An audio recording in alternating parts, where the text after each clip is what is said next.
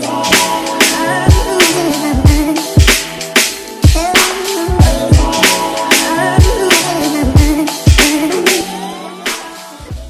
Yo, bienvenue sur le K-Swiss Show. Ici, on parle nutrition, fitness, lifestyle, développement personnel. Le tout pour vous apprendre à être la meilleure version de vous-même. J'espère que la team No Bullshit se porte bien, que vous êtes en forme et que vous continuez à faire des gains. Vous connaissez la règle d'or. Alors, team, je sais qu'on est encore coincé dans ces confinements. Franchement, on en a marre. On voit plus le bout du tunnel. Je sais pas comment c'est chez vous, mais ici, j'ai l'impression que ça change pas. Mais anyhow, je vous invite tous à rester forts, à continuer de faire de votre mieux et surtout de profiter de cette période-là pour vous éduquer, euh, à apprendre de nouvelles choses, à devenir meilleur à ce que vous faites déjà en ce moment. Bref, c'est le moment de chercher à exceller dans votre domaine. En tout cas, c'est ce que je conseille parce que le reste, on peut pas vraiment le contrôler. Donc, c'est mon petit message positif pour toute la team du K-Swiss Show. Team, si vous voulez soutenir l'épisode, vous savez quoi faire. Abonnez-vous sur Spotify, sur Apple Podcast, laissez un 5 étoiles, un commentaire, sachez que ça me donne énormément de force. Faites un screenshot, partagez-le sur Instagram, taguez-moi, c'est comme ça que la team No Bullshit va continuer à grandir. Aujourd'hui, dans cet épisode, je vais vous donner le plan d'action à suivre étape par étape. Ça représente 6 étapes pour euh, guérir une blessure. D'accord? Ce que vous devez faire pour guérir de vos blessures, de vos maux de dos, genoux, etc. Vous les nommez, ok? De manière générale, on doit suivre cette structure et cette structure-là, eh bien, va vous permettre de un, de rester positif, d'accord? Parce que vous allez voir qu'on peut continuer à faire des choses et ça va vous permettre de, voilà, avoir les résultats que vous voulez et qui est ne plus avoir mal et continuer à aller de l'avant. Et c'est ça le plus important. Donc j'espère vraiment que ce podcast va vous aider, ça va vous amener un peu de positivité si vous êtes blessé et j'attends bien entendu à ce que vous mettiez tout ça en action. Mais je n'en dis pas plus, team. Les six étapes pour guérir une blessure. Let's get it. Ok team, donc on va revoir ensemble les six étapes à suivre pour guérir d'une blessure et pour revenir encore plus fort qu'avant la blessure parce que c'est ça le petit secret. Et ce que je vais partager avec vous, eh bien, c'est tout simplement un système de pensée. Je vais vous donner le blueprint, le plan à suivre, d'accord? Et ensuite, vous pourrez l'appliquer dans n'importe quel contexte. Je vais vous euh, apprendre tout simplement le système de pensée que vous devez utiliser lorsque vous vous blessez, lorsque vous avez mal quelque part. Et ce qui est intéressant quand on pense en système, eh bien, c'est que on peut intégrer n'importe quel contexte dans ce système Alors que si on pense en méthode toute faite ou en protocole tout fait, eh bien malheureusement, on n'arrive pas trop à élargir notre euh, euh, réflexion. Ok, on est figé dans ce qu'on nous oblige à faire. Donc ce que je vais partager ici, ça va s'appliquer pour tout. D'accord, blessure au dos, genou, peu importe, vous mettez le contexte que vous désirez. Alors bien entendu, je vais pas pouvoir entrer dans tous les détails exactement parce que je devrais étaler tout mon savoir. Dans ce cas-là, le podcast ferait 50 heures et c'est pas faisable. Mais si vous êtes abonné à la chaîne YouTube, à mon compte Instagram et que vous écoutez le KSU Show podcast, normalement, vous devriez être capable de euh, faire une petite synthèse et de connecter certains trucs que vous avez entendus, vus ici et là. Mais anyhow, on commence directement. La première chose à faire lorsque vous avez mal quelque part, lorsque vous vous êtes blessé, c'est d'arrêter directement l'activité qui aggrave ou qui risquerait d'aggraver la blessure. Ça paraît super logique, mais pour beaucoup de gens, eh bien, ils ne le font pas. Pourquoi ils ne le font pas? Parce que, hey, on a souvent peur de perdre ses gains. On se dit, ah, mais si j'arrête maintenant, je vais être moins fort, je vais être moins performant. Calmez-vous, les amis. Vous n'allez pas perdre tout ce que vous avez acquis pendant des années, d'accord, en un claquement de doigts comme ça. Ça se passe pas comme ça, d'accord? Mais il est très important d'arrêter complètement je parle d'arrêt complet de faire la chose qui aggrave la blessure. Souvent j'entends les gens qui viennent me voir. Ouais, mais je courais des marathons, par exemple, et j'ai mal au genou. J'ai mal au genou, ouais, mais je vais courir que 5 kills. 5 kills, ça va, c'est de la récupération. Non, ça va pas. Ok, on arrête complètement et c'est la première chose à faire. Et il faut être très strict là-dessus. Ok? L'étape numéro 2, eh bien, c'est tout simplement d'adapter l'activité. Et c'est ça qui est intéressant. C'est comme je l'ai dit auparavant, vous n'allez pas perdre vos gains il y a encore plein de choses que vous pouvez faire, il y a encore plein de choses que vous devriez faire, d'accord? Quand on est blessé quelque part, j'ai fait un podcast là-dessus la dernière fois, et j'ai mis euh, une note euh, vocale de mon pote qui disait justement, hey, c'est comme une entreprise, si un employé qui est blessé, on va pas fermer l'entreprise, ok? On a encore plein d'employés et qui est d'articulation, de membres, de muscles qui peuvent encore faire le travail et faire tourner l'entreprise. Donc c'est comme ça que vous devez penser. Ok, je me suis blessé le genou qu'est-ce que je peux faire? Je peux continuer à travailler sur le haut du corps. En fonction de la blessure au genou, eh bien, on peut travailler sur certains exercices également du bas du corps sans mettre trop de stress sur le genou.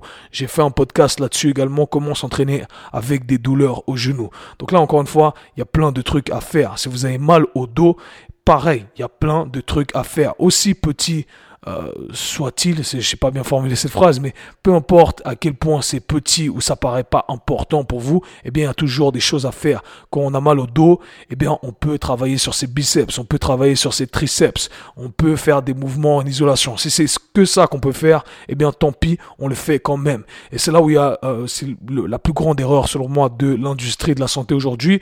Euh, certains médecins, d'accord, qui nous disent, ah, vous avez mal quelque part, arrêtez-vous complètement, ok, arrêtez de bouger c'est complètement faux. Mon conseil, c'est bouger tout ce que vous pouvez bouger sans aller dans la zone qui fait mal. Et même la zone qui est endommagée, eh bien, bougez tout ce que vous pouvez bouger sans aller dans la zone qui fait mal, l'angle qui fait mal, sans mettre de la charge là où ça fait mal. Mais si on peut utiliser le reste de ce qu'on a à disposition, eh bien, hey, il faut l'utiliser parce que si on l'utilise pas, eh bien, on le perd. Ok, donc j'espère que ça a du sens pour vous. 3. Il faut traiter la zone spécifiquement. Ça, c'est vraiment, encore une fois, c'est un peu plus complexe. Mais ok, j'ai mal au dos. Eh bien, bien entendu, je dois faire un travail sur mon dos. D'accord? Je dois faire un travail sur le bas du dos. J'ai mal au genou. Eh bien, bien entendu, je dois faire un travail sur mon genou. D'accord? Il faut traiter la zone spécifiquement. Malheureusement, ça sera le sujet d'une autre vidéo. Mais euh, aujourd'hui, dans le monde de la rééducation, ce qu'on nous fait faire en physiothérapie, euh, en salle de musculation ou autre, c'est pas assez spécifique pour les blessures qu'on a. Ok? Quand on a euh, mal au lombaire, on nous dit faites du gainage. Euh, c'est pas assez spécifique, mais j'ai déjà fait plusieurs coups de gueule là-dessus. C'est que des exercices arbitraires qu'on nous a donnés pour le mal au dos. Et c'est, il en va de même pour les douleurs au genou, pour les autres douleurs, c'est exactement la même chose. Donc, il faut faire dans un troisième temps un traitement spécifique euh, dans la zone euh, qui est endommagée. Et encore une fois, je vous invite à travailler avec un professionnel si vous n'êtes pas assez calé là-dessus. La quatrième chose à faire, la quatrième étape, c'est de chercher les dysfonctionnements éventuels. D'accord? On va chercher éventuellement, entre guillemets, ici, je mets la cause du problème. On ne sait jamais vraiment ce que c'est. On a certaines suppositions, mais on va voir, ok, où il y a des dysfonctionnements. S'il y a un dysfonctionnement quelque part, eh bien, on doit l'adresser. D'accord? J'ai donné l'exemple des hanches dans le podcast de la semaine dernière. Ok, j'ai mal au dos. Je vais traiter le dos, étape numéro 3, d'accord? Et étape numéro 4, j'ai vu que la hanche crée des compensations au niveau du dos parce que j'ai pas de hanche. Ben, je dois entraîner ma hanche, faire en sorte que j'ai une hanche. Comme ça, le dos n'a plus besoin de faire le travail de la hanche. Donc, je, j'adresse, si on veut, une des causes, du moins, d'accord, un dysfonctionnement en parallèle avec le travail que je fais spécifiquement sur la zone qui est euh, endommagée. Ok? Ensuite, 5. Euh, on entraîne les dysfonctionnements. Donc c'est 4, on analyse plutôt les dysfonctionnements. 5, on entraîne ces dysfonctionnements. On entraîne la hanche, on entraîne les autres trucs qui doivent être adressés. C'est très important. Et très important dans cette étape ici, 5, euh, durant laquelle on entraîne les dysfonctionnements, c'est de d'ajuster sa programmation en fonction des euh, dysfonctionnements qu'on doit entraîner. D'accord? Donc si je parle de la hanche ici, d'accord?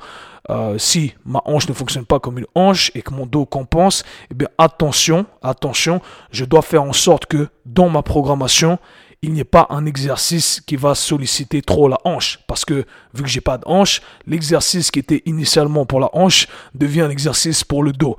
Et robolote, je mets un stress euh, en supplémentaire sur mon dos. Donc vous voyez comment l'art de la programmation c'est subtil et c'est un vrai art en fait. Il y, a, il y a une vraie science derrière et c'est comme ça qu'on applique le tout. On collecte des informations et avec toutes ces informations, eh bien, on arrive à créer le meilleur programme le plus adapté pour la personne.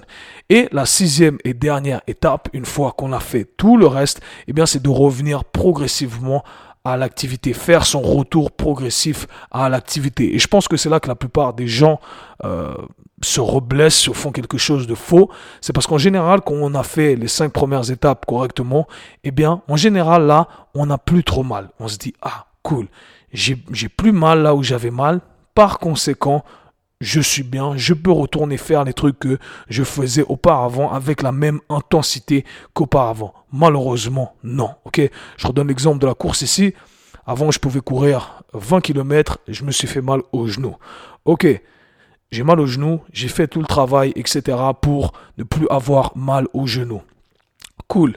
Maintenant, j'ai plus mal au genou, j'ai entraîné le reste, j'ai entraîné ma cheville, j'ai entraîné ma hanche, et voilà, j'ai plus mal. Et du jour au lendemain, je me dis, bah, ben, je vais retourner courir un marathon ou un semi-marathon. Et quand je rentre, j'ai le, le genou qui est complètement foutu. Ok, c'est la règle d'or à respecter et c'est là où tout le monde voilà fait des erreurs. C'est parce qu'on pense que parce qu'on a plus mal, eh bien on peut retourner faire les choses qu'on faisait auparavant. Absolument pas. Ok?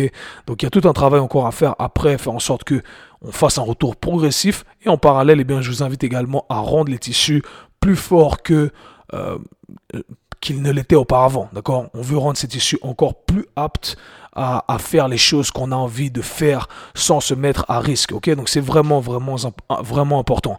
Je vais vous donner un exemple ici concret. Je me rappelle, je travaillais il y a quelques années avec un client qui avait mal au genou et qui voulait faire, qui faisait des snatchs, un, un compétiteur de CrossFit. Ok, comment on a approché le tout?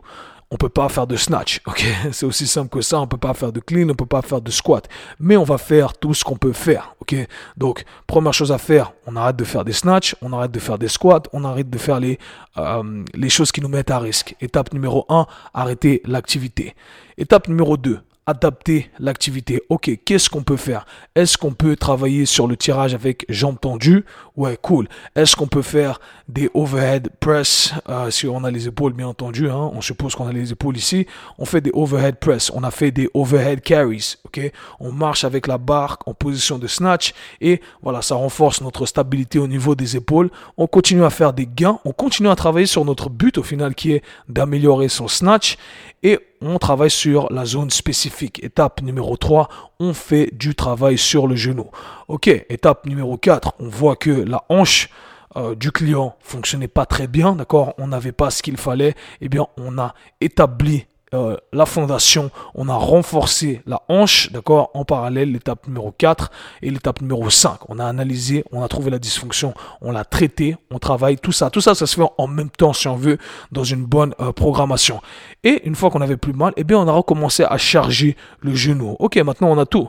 Eh bien, on va faire des snatchs. Eh bien, guess what? On va pas faire le snatch à 100 kg. On va pas tester son 1 euh, RM. On va tout simplement remonter progressivement, de semaine en semaine, gentiment, et on va jouer la carte de la Donc ce que je vous invite à faire, c'est toujours rester euh, du côté de l'intensité basse au début, d'accord? Faites toujours moins que ce que vous croyez euh, que vous pouvez endurer, d'accord? Si vous pensez que vous pouvez courir 5 km, ah ouais, je pense que 5 j'arrive, ok, arrêtez-vous à 3. Aussi simple que ça. Ah, si vous pensez que vous pouvez faire le squat, le back squat à 80 kg, parce que d'habitude vous faites des back squats à 60 kg, mais ce jour-là vous dites ah 60, 80 kg ça va. Ok, faites-les à 60. Ok, c'est encore une fois très subjectif tout ça, mais uh, better safe than sorry. Je sais pas comment on dit ça en français, mais en gros dans le sens il faut toujours jouer euh, mieux vaut prévenir que guérir. Voilà, c'est ça le dicton. Donc mieux vaut prévenir que guérir, et ce sont les six étapes pour guérir d'une blessure. Et j'espère que ça vous a aidé et que vous allez suivre ces étapes à la ligne. C'est important d'avoir un système pour pouvoir structurer tout ce qu'on fait. Et quand vous structurez tout ce que vous faites, eh bien c'est comme ça que vous faites des gains. Tim, on se parle très bientôt. Peace. C'était le K-Swiss Show. Si vous avez apprécié le podcast, abonnez-vous, partagez-le avec vos amis. Très bientôt. Peace.